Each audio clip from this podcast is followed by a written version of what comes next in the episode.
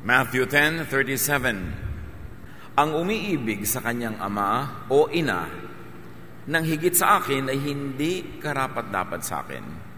Ang umiibig sa kanyang anak nang higit sa akin ay hindi karapat-dapat sa akin. Sabi ni Jesus. Sabi ng iba, ang harsh naman. Anti-family ba yon? Nasaan ang Jesusness sa sinasabi na ito ng Panginoon? Jesusness at mga dramang libing. Panginoon, salamat dahil kayo po ay nagpapaliwanag ng mga malalalim na matataas na bagay. Ituro niyo po sa amin ang malalalim na kahulugan ng mga salitang hindi madaling maintindihan. At nang sa ganon, mailapat namin sa aming buhay, pakinabangan namin at ikalugod niyo naman. Be our preacher, our teacher, our healer. We seek you, Father, in the name of your Son, Jesus. Jesusness at mga dramang panglibing. Matthew 8, 18 to 22. Nang makita ni Jesus ang mga tao sa kanyang paligid, iniutos niya sa mga alagad na maghandang tumawid sa kabilang ibayo. Lumapit sa kanya ang isang tagapagturo ng kautusan at sinabi, Guro, sasama po ako sa inyo, san mang kayo pupunta? Ngunit sumagot si Jesus, may mga lungga ang mga asong gubat. At may mga pugad ang mga ibon. Ngunit wala man lang matulugan o mapagpahingahan ang anak ng tao. Isa naman sa mga alagad ay nagsabi sa kanya, Panginoon, maaari po bang umuwi muna ako upang ipalibing ko ang aking ama? Ngunit sinabi sa kanya ni Jesus, Sumunod ka sa akin at ipaubaya mo sa mga patay ang paglilibing sa kanilang mga patay. Ano ang kahulugan niyan? Ayaw ba talagang ipalibing ni Jesus doon sa tao yung sarili niyang magulang? Isa-isahin natin at humana tayo ng kaliwanagan. Matthew 8, 18 to 19. When Jesus saw the crowd, He went across Lake Galilee. So they were going from point A to point B. It was a journey to the other side. And if you look at the map, it was a journey from Jewish to Gentile territory. Nasa Jewish side sila ng lake at lilipat sila sa kabilang ibayo pupunta sa Gentile side sa teritoryo ng mga Israelita, tapos lilipat sila sa teritoryo ng mga Hentil, non-Israelites that the, that the Israelites considered to be unclean. It was a change of position, a change of perspective, physically, literally, and symbolically. Maraming layers of meaning. It was the Jesus way to God to move from Jewish to Gentile territory, to move from one side, the comfortable, historical side to another side that was unknown to many Jews who were raised in the traditions of their nation. While they were about to cross, a very, very obvious destination could be perceived. A teacher of the law of Moses came up to him and said, Teacher, I'll go anywhere with you.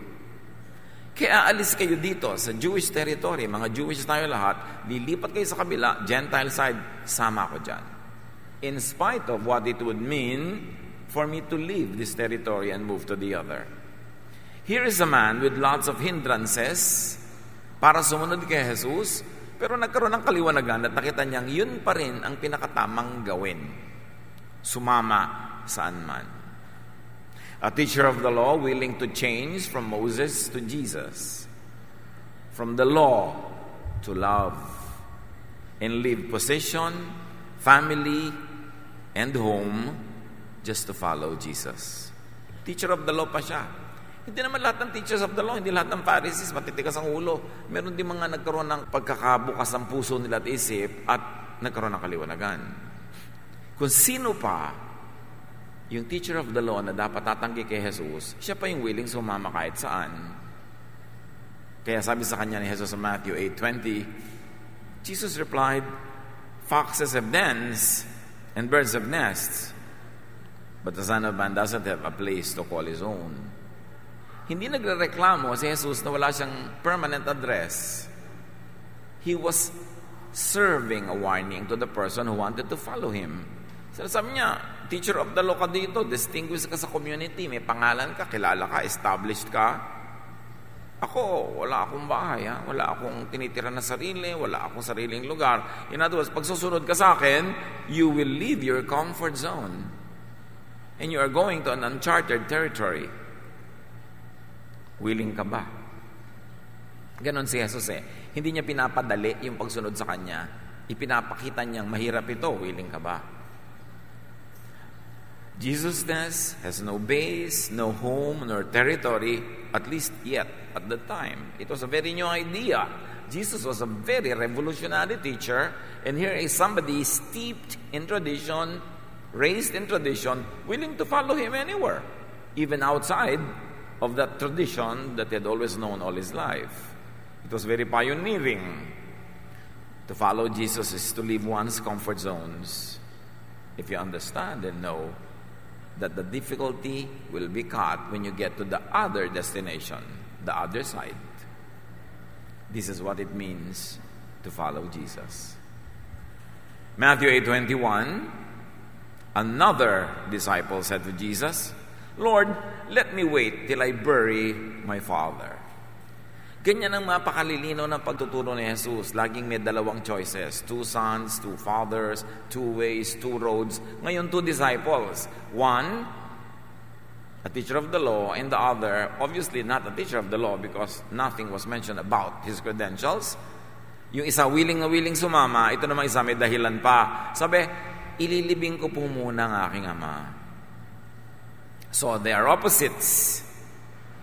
There is dichotomy, making it very easy for us to make a choice which one of the two ang gagawin nating role model, ang gagawin nating huwaran sa ating buhay. Yung isa ang hindrance to follow Jesus is all life of tradition, his profession, even his prestige. Ito naman pangalawa, ang hindrance niya, a burial. Still, tradition. Living. Sabi ng iba, pambira naman si Jesus para ililibing lang. Ano na ba naman yun? Hindi pa patay yun, tatay. Buhay pa. The verse never said that he was already dead. In other words, buhay na buhay pa yung tatay, hihintayin muna nitong tao na tumanda, mamatay at mailibing bago siya sumunod. The Greek grammar allows that kind of reading. In fact, suggests that kind of reading. Otherwise, Jesus would look absurd. A few days? What's a few days of bury, uh, to bury the father? But obviously, the father was not dead yet. In other words, maghihintay si Jesus ng lifetime, at least lifetime, nung tatay, bago sumunod yung anak sa kanya. A father and the length of his life, that was on the table. And the Greek verses allow such reading. Hindi papatay, aantayin pang mamatay at malibing muna. Eh kung humaba ang buhay, di ang tagal. Which really is symbolic of something else. A hindrance to people following Jesus or following Jesus into the kingdom of God. And the kingdom of God means a mental, an emotional state of happiness, of peace, of rest. Para makarating ka doon, susunod ka kay Jesus, meron kang iiwan. And in this case, the mention of a father and the burial and all the traditions that go with the practices of burial could mean family or domestic concerns. In other words, hindi ako pwedeng sumunod kay Jesus, meron pa ako mga domestic concerns. Hindi ako pwedeng sumunod kay Jesus pag may asawa na ako. Hindi ako pwedeng sumunod kay Jesus pag graduate na ako. Hindi ako pwedeng sumunod kay Jesus pag established na ako sa business. Isang dahilan lang yung pag nailibing na ang tatay ko, pero maraming katumbas yun. Isa lang ang ibig sabihin, meron pa akong mga ibang gustong unahin sa buhay. At sa example, naging tatay, paglilibing ng tatay, kasi ano yung extreme, pag hindi mo pa ginawa, extreme na yun. Pero marami pang ibang less than that, na inuuna pa rin ng tao kaysa pagsunod kay Jesus. So the home here could be the needs of home, the needs at home, the needs for domestic comfort. And remember, Jesus said, I have no permanent address. I am not established. We will be itinerant. We'll be moving from here to there. We will sleep kung sa tayo abutan ng antok. Kakain tayo kung ano lang meron. So niya, teka po muna, ililibing ko muna ang aking ama. Jesus demonstrates here how one's father which could mean and extend to family or home, or extend it further to tradition, or to the more general comfort zone, all of that could be represented by the father in the story. This could become major hindrances, major prisons, major oppressors in following Jesus. Kanya-kanya lang tayo dyan. Fill the blanks kung alin ang inyong hadlang. Kaya sinabi niya sa Matthew 10.37, ang umiibig sa kanyang ama o ina, o gusto mo nang unahin ang libing, nang higit sa akin ay hindi karapat dapat sa akin. Ang umiibig sa kanyang anak nang hindi higit sa akin ay hindi karapat dapat sa akin. This is not really a contest between persons, between Jesus and a father, someone's mother, someone's family, but bring it up higher ang umiibig sa mga attachments, whether or not those attachments were valid, ang mga umiibig sa mga drama, hindi makararating sa kingdom of God. Hindi worthy na sumunod kay Jesus, hindi makasusunod kay Jesus, dahil hindi nila iiwan ang kanilang drama. Para sumunod kay Jesus, dapat katulad ka nung teacher na willing sumunod kahit saan at iwan ang kahit ano. Hindi kailangan pamilya yung iniiwan. Yung iba kasi nililiteral to eh. Magmi-mission ako, tatalikuran ko ng asawa ko at mga anak. Magba-Bible study teacher ako, wala akong pakialam kung may sakit ang nanay ko ngayon, basta magtuturo ako. Napaka-literal ng kanilang pagbasa. Ginamit lang na example yung pamilya kasi yun ang pinaka-extreme na pinakamahal ng tao, pinaka-attach yung tao. So pag yan ay kaya mong talikuran para sumunod kay Jesus, ibig sabihin kaya mong talikuran, ano bang mga ibang drama ng buhay mo? Kasi kailangan wala kang drama. You should travel light to be able to follow the Lord. This is not really anti-family. And this is a clarification of priority if one has to follow Jesus. To find the kingdom of God, to be in the family of God. And we must understand Jesus' statements on family in the context of his own experience with his own family and the experience of many people during his time.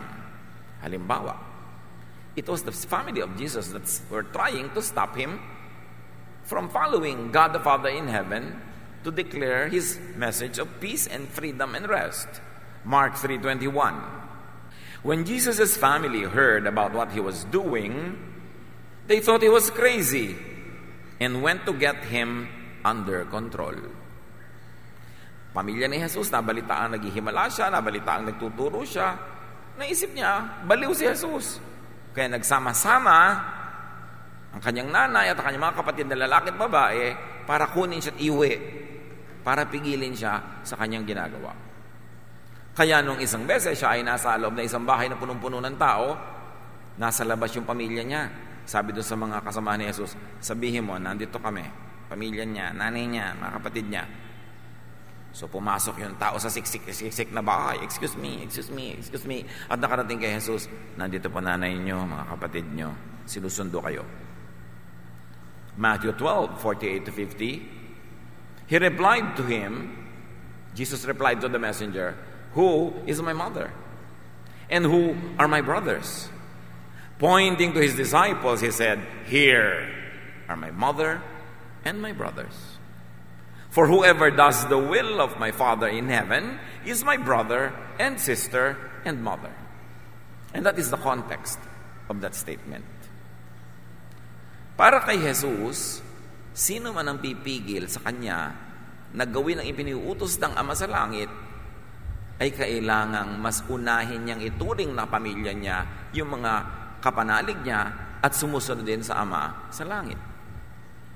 So yun man ay pamilya, yun may ambisyon, yun man ay pag-ibig, yun man ay emosyon, anong drama man yun, kailangan uunahin ang pag-ibig sa Ama sa Langit at pagsunod kay Jesus para makatawid to the other side, makarating sa heaven on earth. Thy kingdom come, thy will be done on earth as it is in heaven, para ikay maging temple of the Holy Spirit, para ang kingdom ng Diyos ay mapasayo, the kingdom of God is within you. For you to do that, you've got to cross to the other side, no matter what and no matter who, ang maiiwan sa kabilang pangpang.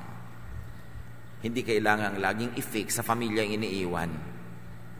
Example yon kasi yun ang pinakamahirap iwan. So pag nagawa mo yon, magagawa mo ng iwan yung mga ibang drama sa buhay. Now back to the story. Matthew 8.22 Jesus answered, nung sinabi na lalaki, maglilibing po muna ako.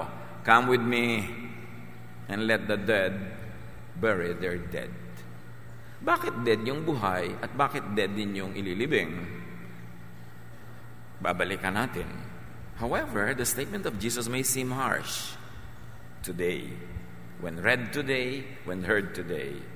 But one of Jesus' main missions was to set people free from oppression. And in those times, as in many other times in many other places, the family system was a major oppressor.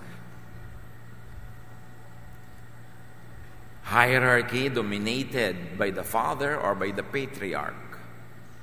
Ang mga pamilya noon, ang mga tatay, ang mga lolo, para mga poon, mga general, mga commander, ano man ay pagawa, walang babali, idinidikta niya kung paano mabubuhay ang lahat ng member ng kanyang pamilya. And in the process, many people and many lives are oppressed. Wives, for instance, were only considered as possessions. Kaya yun sa You shall not covet thy neighbor's good. You shall not covet thy neighbor's blah, blah, blah, animal and wife. The wife is counted among the properties. At sa uh, scriptures, lalo sa tinatawag nating Old Testament, ang immoral sa pakikiapid sa babaeng may asawa ay hindi yung dahil nakiapid, kundi asawa, property siya ng iba, no trespassing the offense was taken against you being with somebody who is a property of another man. Kaya si Jesus ay maraming itinuro para palayain ang mga babae sa ganong kasing oppression. Women were without personality, they were without rights. And in many Middle Eastern countries up to now, women have no, not enough personalities. Yung mabigyan lang sila ng lisensya mag-drive, piyesta na, bunyena. Kasi hindi sila pwedeng pumirma ng dokumento na hindi pinipirmahan din ng kanilang tatay o kanilang asawa o kanilang kapatid na lalaki. Wala silang personality. They could not divorce their husbands while their husbands could so wantonly and easily divorce them and get rid of them. Children were like slaves, bound to their father all their lives. Infants were burned as offerings. Children even got eaten by their mothers. If you don't believe that, 2 Kings 6 28 to 29. She answered, This woman said to me, Give up your son so we may eat him today, and tomorrow we'll eat my son. So we cooked my son and ate him. Alam niyo, marami turo sa Bible, nakakatakot ituro sa Sunday school, ha? Kaya merong mga bansa ngayon tulad ng Iceland, yung mga Bible, tinatatakan nila, this may be dangerous to your mental health. Kasi ang dami talagang laman dito na parang Jack and Jill went up the hill to get a pail of water. Jack fell down and broke his crown and Jill came tumbling after. Can you imagine? Nakanta to sa nursery. Napaka-violente.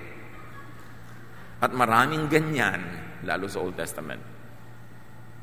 But to make a long story short, many marriages were loveless, arranged only by parents for convenience to consolidate property and power. In other words, the family even during the time of Jesus, was a mirror, an extension of empire, of kingdom, of the temple, regulated by a patriarch, and everybody else is a pawn, and only one is king.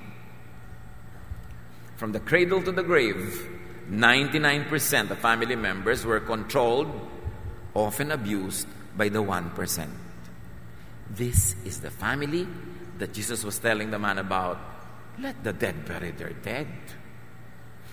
I'm calling you to life. I'm calling you to cross to the other side at may drama-dramang libing ka dyan. Ayaw mong iwan niyang kalagayan na yan. Ikaw na ang nagmamahal sa iyong tali. Ikaw ang nagmamahal sa iyong ulungan. Pinalalaya kita, ayaw mo pa? Pagka ganyan ka, you are not worthy of me. Meaning, you cannot follow me. Meaning, you cannot go where I'm going. The kingdom of heaven cannot come down on you because you refuse it. Dahil sa iyong mga drama. And we know that Jesusness, the idea of Jesus, the mission of Jesus, sets free from prisons, from oppressors, from drama. So Jesus tells the young man if he likes to follow Jesus, if he likes to seek the kingdom of God, which means freedom, rest, and peace, he should free himself from oppressive ties, from controlling, limiting ties, any ties. This that time represented by the burial of a father. Yes, we know that the family is home, care, and security. At kung yun ang family natin ngayon, salamat. Pero hindi lahat ng pamilya noon ay ganyan at hindi lahat ng pamilya ngayon ay ganyan. Marami mga pangarap ang bumubuwag, dumudurog at yumuyurak ay pamilya. Family could also be the source of inhibition. You cannot blossom to become the person that God wants you to be because you are raised in a very inhibiting situation where everybody dictates what color you will wear, what you will like, who you will love, who you will marry, what career you will go to, dictated by one or two members of the family. Family could also be the source of limitation. That you cannot explore, you cannot go there, you cannot do many things because family members limit you. It could be the source of repression. Yung natatawa ka, kinukurot ka ng lola mo, huwag ka tatawa. Kolehiyala ka. Diba? Yung napapatingin ka sa class mo, sinasampal ka na agad ng nanay mo, doon ka tumingin sa libro. Diba? Mga kung ano-anong suppression, pagpigil sa iyong naramdamin, pagpigil sa iyong pagkatao, control. Kinokontrol ka lahat. Kailan ka babangon, kailan ka gigising.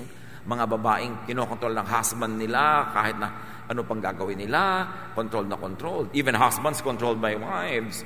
Daughters-in-law controlled by mothers-in-law. Ang daming ganyan. Family could also be the source of fruitlessness because you are not able to move and do what you like and need to do. Therefore, family could be a source of frustration and failure. That's why in many developed economies where there is no economic interdependence in disguise of close family ties, alam niyo maraming close family ties because there's economic interdependence. But the moment everybody becomes financially independent, doon mo palang malalaman kung close talaga sila o magkakanya-kanyang buhay. Kumisa, nagsasama-sama lang kasi walang pang-rent para maghiwa-hiwalay. Sabay-sabay kumakain kasi hati-hati sila sa isang bote ng sardinas. Pero kung may mga pera na ba talaga lahat yan, magsasama-sama pa, doon mo palang malalaman kung may close family ties o economic necessity lang. In many developed economies, at least in some of them, they have come to a point there, there's very little premium on the family. Wala na mga gusto mag-asawa kasi ang gastos mag-divorce. Magdi-divorce din lang tayo, huwag na tayong magpakasal para mas madali mga marami ngayong mga countries na uubusan na ng population kasi ayaw na mag-anak ng mga tao.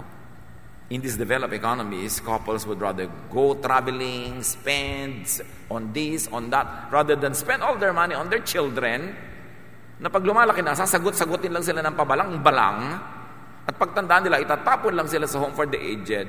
What's the point? At marami ring mga bata na dahil hindi naman nakaranas ng ganong pagmamahal ng magulang, pagtanda ng magulang, goodbye, iiwan na lang nila sa nursing home. And the cycle goes on and on. Why do people leave family? But may lumalayas? Bakit nilalayasan ang sariling pamilya kung hindi source of everything I mentioned above kanina, ang isang pamilya? Marami tayong kumisang ilusyon tungkol sa family. Pero kung ating haharapin at titiisin ang sakit at hapdi at aalisin mo ang talokbong na nagtatakip, malalaman mong yes, marami mga kabiguan, sugat, pagdurusa galing sa pamilya.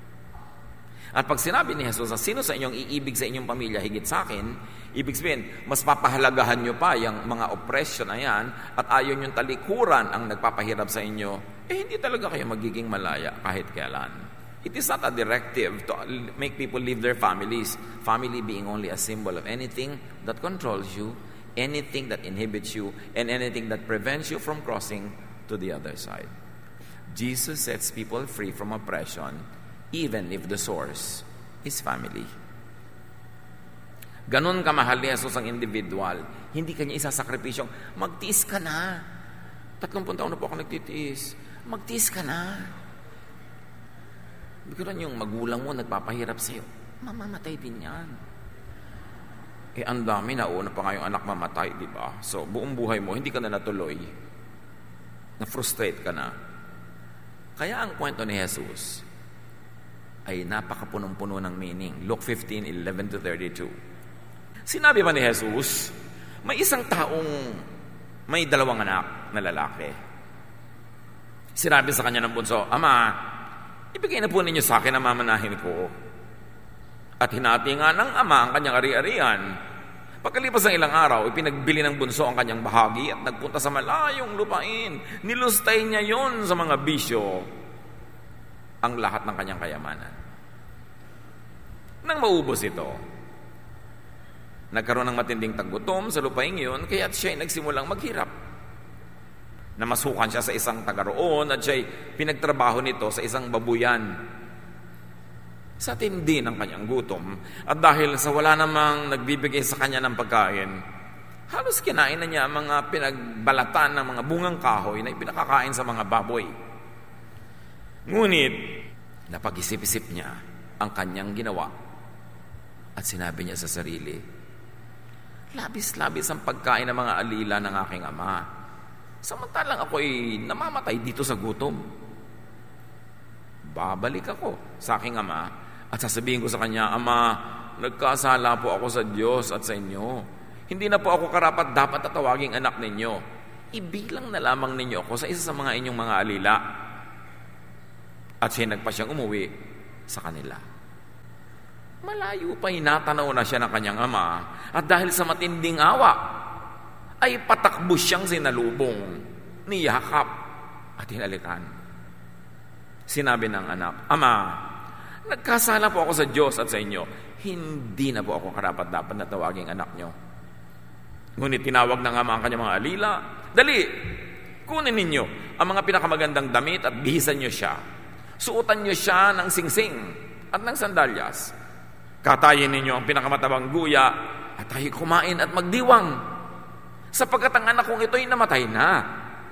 Ngunit siya'y nabuhay. Nawala. Ngunit muling natagpuan at sila'y nagdiwang. Nasa bukid noon ng anak na panganay. Nang umuwi siya at malapit na sa bahay, narinig niya ang tugtugan at sayawan. Tinawag niya ang isang utusan at tinanong, Bakit? Anong meron sa atin? Dumating po ang inyong kapatid, sagot ng alila. Ipinapatay po ng inyong ama ang pinakamatabang guya dahil ang inyong kapatid ay nakabalik ng buhay at walang sakit. Nagalit ang panganay at ayaw niyang pumasok sa bahay. Pinuntahan siya ng kanyang ama at pinakiusapan. Ngunit sumagot siya, Pinaglingkuran ko kayo sa loob ng maraming taon. Diba? Kung gagawin yung malanora o norang delivery. At kailan may di ko kayo sinuway. Ngunit ni minsan hindi niyo ako binigyan ng kahit isang maliit na kambing para magkasayahan kami ng aking mga kaibigan. Subalit nang dumating ang anak niyong ito, na lumustay ng inyong kayamanan sa masasamang babae, ipinagpatay pa niyo siya ng pinakamatabang guya. Sumagot ang ama, Anak, lagi kitang kapiling at ang lahat ng aking ari-arian ay sa iyo. Nararapat lang na tayo magsaya at magdiwang sapagkat namatay ng kapatid mo ngunit nabuhay, nawala, ngunit muling natagpuan. Sa kwentong ito, may susi para maintindihan nyo kung sino yung mga patay na tinuturing ni Jesus. Let the dead bury their dead. Kasi hindi naman physically namatay eh. Pero sabi niya, patay ang kapatid mo, nawala. Ikaw, nandito ka, patay ka rin. Kasi lifeless ka. Gustong gusto mo palang mag-party, ba't di ka nag-party? Gustong gusto mo palang magkatay ng guya, ba't ka humingi? Ba't ka nagkatay? Andito ako, nandito ka. Sa iyo naman lahat yan, ba't mo ginawa? Pasensya ka. Yung kapatid mo, lumayo, namatay, pero ikaw nandito ka lang lagi, pero patay ka rin. Kasi hindi ka naman loving, hindi ka nice, hindi ka enjoy kasama. So lahat tayo patay. So yun ang tinutukoy ni Jesus, let the dead bury their dead. Mga buhay lang yan, humihinga, pero wala naman silang life. Lahat sila nakatali, lahat sila may drama, lahat sila may hinanakit, may puot, may pagdaramdam, may pagsisisi. So Jesus' prodigal father, breaks the mold of traditional fatherhood. Ang prodigal talaga dito, actually, yung tatay. Siya ang kakaiba. We appreciate that story now with not much ado kasi marami namang tatay ngayon na ganyan. Pero nung unang panahon, walang ganun tatay. Kaya yun ang binigay ni Jesus na kwento ng tatay, yun ang tatay sa langit na ipinapakilala niya na hindi kilala ng Israel kasi ang tatay na kilala ng Israel, yung pinakilala ni Moses, yung ipinapatuka ka sa ahas, inululubog ka ng buhay ka sa lupa, pinaparusahan ka lagi. Kaya ipinadala si Jesus. And Jesus is the image of the invisible God because God the Father in heaven wanted this true image to be known by the people, and religion has misrepresented him for so long that the people never knew the real image of the Father. And Jesus came, and this story reveals what the true image of God really is. Humingi yung anak, ibinigay. Bumalik, niyakap. Hindi pinagalitan, hindi pinarusahan. Nagagalit yung isa anak na napaka-righteous, self-righteous, sabi ng ama, eh bakit hindi ka nag-enjoy? Sino ba pumigil sa iyo? It was your choice. Jesus' prodigal father sets his younger son free. Nung humingi, di niya pinigil. Di ba? Gustong umalis, hiningi ang pera, binigay. Jesus' prodigal father accepts his returning son without question, without reservation, without punishment. Hindi itinakwil. Jesus' prodigal father lets his other son be o gusto mo conservative ka, hindi ka nagpa-party, hindi ka nag-enjoy, bahala ka. Tapos ngayon, ako sisisihin mo. And Jesus as prodigal father shows the true image of God, the Father in heaven. Hindi nagpaparusa. Dapat nating ituwid kung ano ang mali nating pagkakakilala sa Diyos na ipinakilala sa atin ng tradisyon, ng relihiyon. Jesus presents the true image of God In him, the fullness of the deity lived in bodily form. He is the Word that became flesh to show us the true love and true kindness of the Father in heaven. So ito namang malamoses na elder brother, napakalegalistic, matuos, is a negative example of a family member or a church member.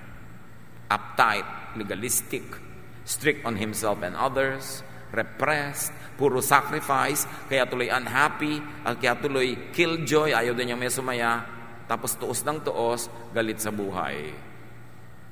Ang totoo niyan, baka nga siya ang sanhi ng pag-alis ng kapatid. Hindi na matiis ng kapatid na may kuya siyang ganon, lumayas tuloy. Tayo, bakit tayo nilalayasan ng mahal natin sa buhay o ng nagmamahal sa atin? Ano kaya ang Moses na sa atin na kahit mahirap umalis, minamabuti pa nilang mawala, makalaya lang sila mula sa atin. At mapakahalaga i-apply ito sa ating mga pamilya para maiwasan na natin may aalis, may lalaya, sa giwahiwalay. Do it the Jesus way. The way of the Father in heaven. Set people free. Give them space. Give them time so they don't have to escape from you. This elder brother could have pushed the younger brother to leave home, to be free, and to get a life. Jesusness should be understood and applied in family life with lots of caution, with lots of consideration, with lots of respect and love, lalo kung tayo masyadong lumaki sa Mosesness. Nauunawa natin, na-appreciate natin yung pag-ibig ng Ama through Jesus, pero lumaki tayo sa puro ganito, puro ganon. At kung gusto natin talagang naintindihan natin at sumusunod na tayo kay Jesus, dahan-dahan. Do it in a loving way, considerate way, so that it doesn't have to create another tension, another stress, especially with people whose brains are still in the old way. Yung hindi pa sila nakakatawid. So, kailangan din natin ng konting konsiderasyon sa isa't isa. Lalo't kung ikaw yung meron ng kaliwanagan, yung iba hindi pa ganun kaliwanag sa kanila, dapat ikaw ngayon yung mas pasensyoso and you give them time.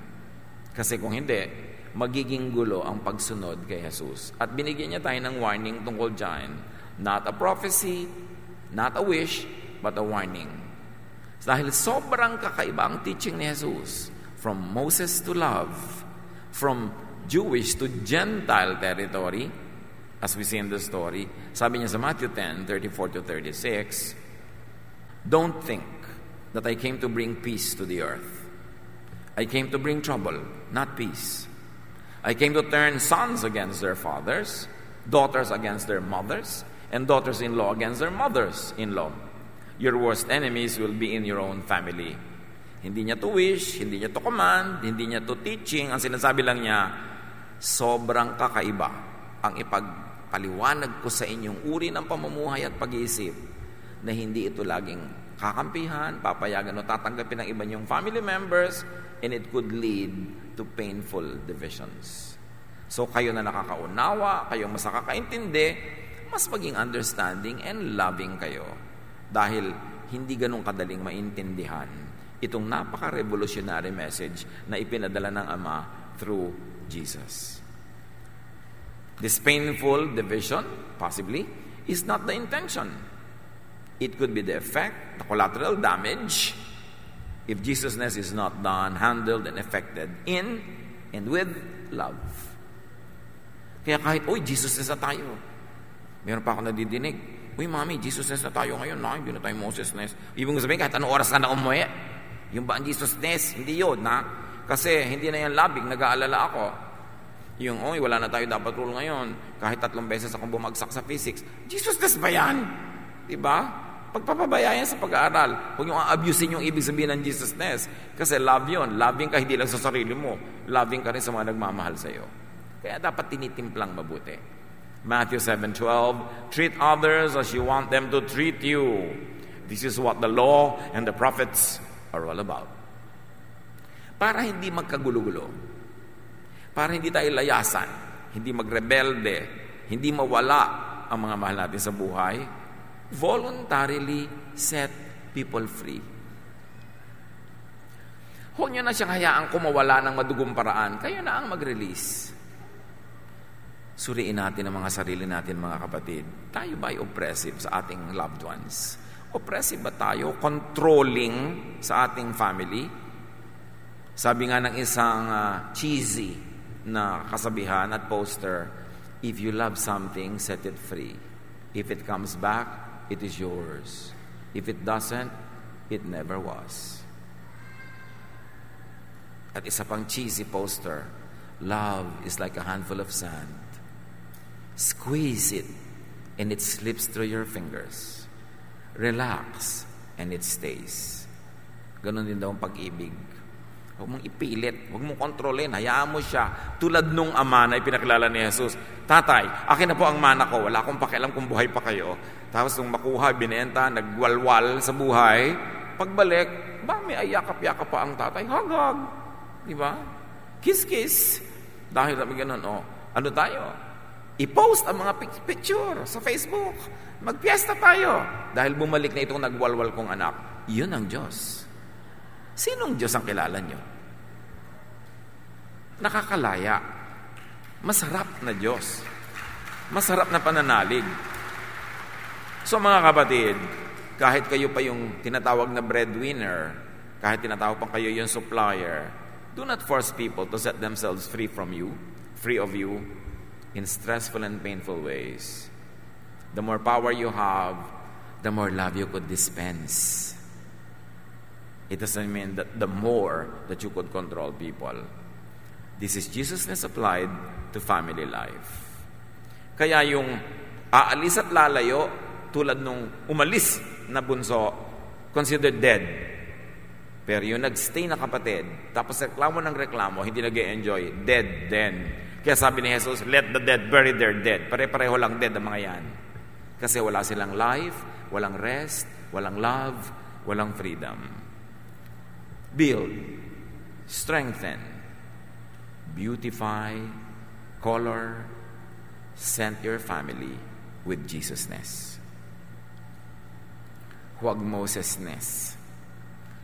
O pwedeng Mosesness when it agrees with Jesusness. Marami rin naman na aga-agree. Jamesness, Paulness, Peterness, marami rin agree with Jesusness. Pero hindi lahat agree. So yung hindi lahat agree, optional na lang yon, kanila na lang yon. Ang talagang authoritative is the subset of Jesus and all other teachers and teachings. Jesus redefined the family by reframing God, by presenting the true image of God. And that image is kind, loving, accepting. So do not tie down, limit, oppress, suppress. Do not drive your family members away. Huwag sakalin sa sobrang expectation, sa sobrang control, kasi ibon man may layang lumipad. Kulungin mo at pumipiglas. Di ba?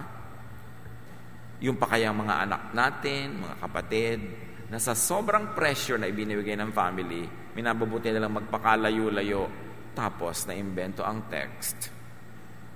Isang text lang, ate, kailangan ko nito. Nagpakalayo-layo na nga ako, nandito na ako sa Antarctica, bakit ba may signal dito? Ang mga expectation pa rin, ang mga duty pa rin, andito pa rin. Do not burden others with all kinds of obligations to you. Set family free from too much from very limiting expectations. No? Kailangan napaka-importante na we set each other free. Kumisan ate ka, pasan mo na ang mundo. Sabi ng nanay mo, anak, ikaw ang panganay. Kaya mga kapatid mo, pag-aralin mo, supply mo, teka po nanay, di ba kayo ang nanay nila? Bakit ako? Pwede naman ako maging matulungin, pero huwag nyo na ibuntun sa akin lahat dahil hindi naman ako nagluwal sa mga yan. Pero sobra tayo eh, magbunto ng responsibility, nag-anak ng nag-anak ng nag-anak, tapos wala man lang pinakain, pinagatas, iniasa na doon sa isang matinong anak.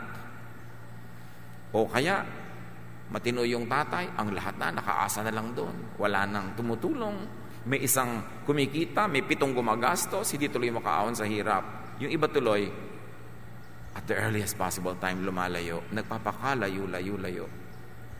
Kaya meron isang OFW, bakit po kayo nagpunta dito para po ba tumakas sa kahirapan sa Pilipinas? Oh no ah, tumatakas ako sa asawa ko.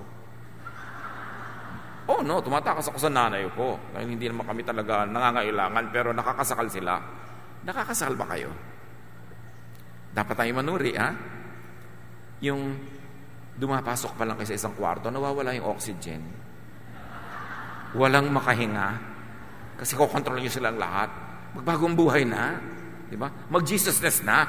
Yung relax. Para masaya ang lahat. Sa dali lang ang buhay eh. Mamamatay din ang lahat. Tapos nagdusa ka pa. Sayang. Make your family loving, accepting, forgiving, supportive. So no one has to live just to get a life. There should be life in your family. Your home should be the home of the dead. Yung sinasabi ni Jesus, let the dead who are there bury their dead. Dead sila lahat. I am life. I am the life. I am the way, the truth, and the life. Follow me and you will have life. Insist on your drama and you will remain dead. And all of you, mga pare-pareho kayong patay, magsama-sama kayo. People may move about to get the most out of life if we let them to. Huwag ipangpigil ang family members. If ang pagiging family sa mga member nyo para sila mabuhay, yung anak, dito ka na lang. You know, kaya ang bata lumalabas sa sinapupunan ng nanay kasi hindi naman gusto ng Diyos na nandun siya lagi, buong buhay niya nasa loob ng tiyan mo. Kaya nalalagot ang pusod. Pagkalagot na pagkalagot ng pusod, nagsisimula na ang pagbuo ng isang individual increasingly becoming more independent of parents. We should give them that space. Kasi kung gusto niya lang pala ng Diyos na hindi mawala yung anak niyo, dapat 35 years old na siya, nasa tiyan niyo pa. Kaya pinapalaya mo, may pakpak para lumipad. Meron dating isang young person, nagsasabi siya gusto niyang manirahan sa isang malayong lugar to pursue a certain career. Yung mga matatanda, sabi sa akin, maniniwala sa iyo yan, pigilin mo siya. Sabi ko, ba't ko naman pipigilin? May pakpak, ali pa rin. Ganon talaga. Kasi, kung hindi nyo yan papayagan, tatakasan din kayo niyan. O kaya, hindi umalis, pero katawan lang ang natira kasama nyo. Ang loob hindi nyo kasama, malayo. At hinihintay niyang mamatay na kayo agad para lumaya siya. Merong ganon, may magulang na anak, ipangako mo sa akin, hindi ka mag-aasawa hanggang buhay ako. Kailan niyo po ba balak mamatay? Meron ganon. Ang lola ko mismo, the mother of my mother, pinapangako ng tatay niya, grand, great grandfather ko, huwag ka mag-aasawa hanggang buhay ako. Pero panahon pa nakastila yun. Tinupad niya. Hindi nga siya nag-asawa habang buhay. Kaya nung namatay, ewan ko lang kung ano sabi niya. Di ba? Pero doon pa lang natuloy yung kanyang pag-ibig. Bakit kailangan hindi pagsabayin? Ba't kailangan maging narrow tayo na gagawin nating satellite natin ng kapwa? Tayo lang yung nag enjoy siya pala hindi. Let your family member get, have, and enjoy a life. Because this is what Jesus wants for us. This is what Jesusness is all about. Na tayo nagpaparaya, nagbibigay. Because the more you set people free, the more they want to be near you. But the more you imprison them, the, want, the more they want to go away. Lord, teach us kung paano namin i-apply sa buhay itong mga example ng yung anak na si Jesus. Itong prodigal father na ito. Yung gustong maglibing muna ng tatay niya bago magkaroon ng life in Jesus. Yun namang teacher of the law na willing sumunod kahit saan. Ipakita nyo sa amin kung anong relevant dito sa aming buhay.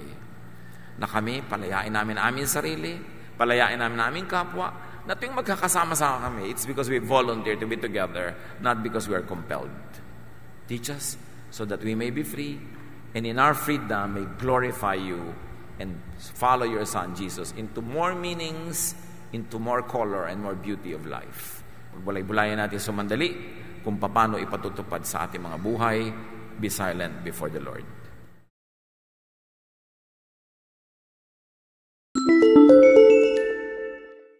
A podcast by Ed Lopes.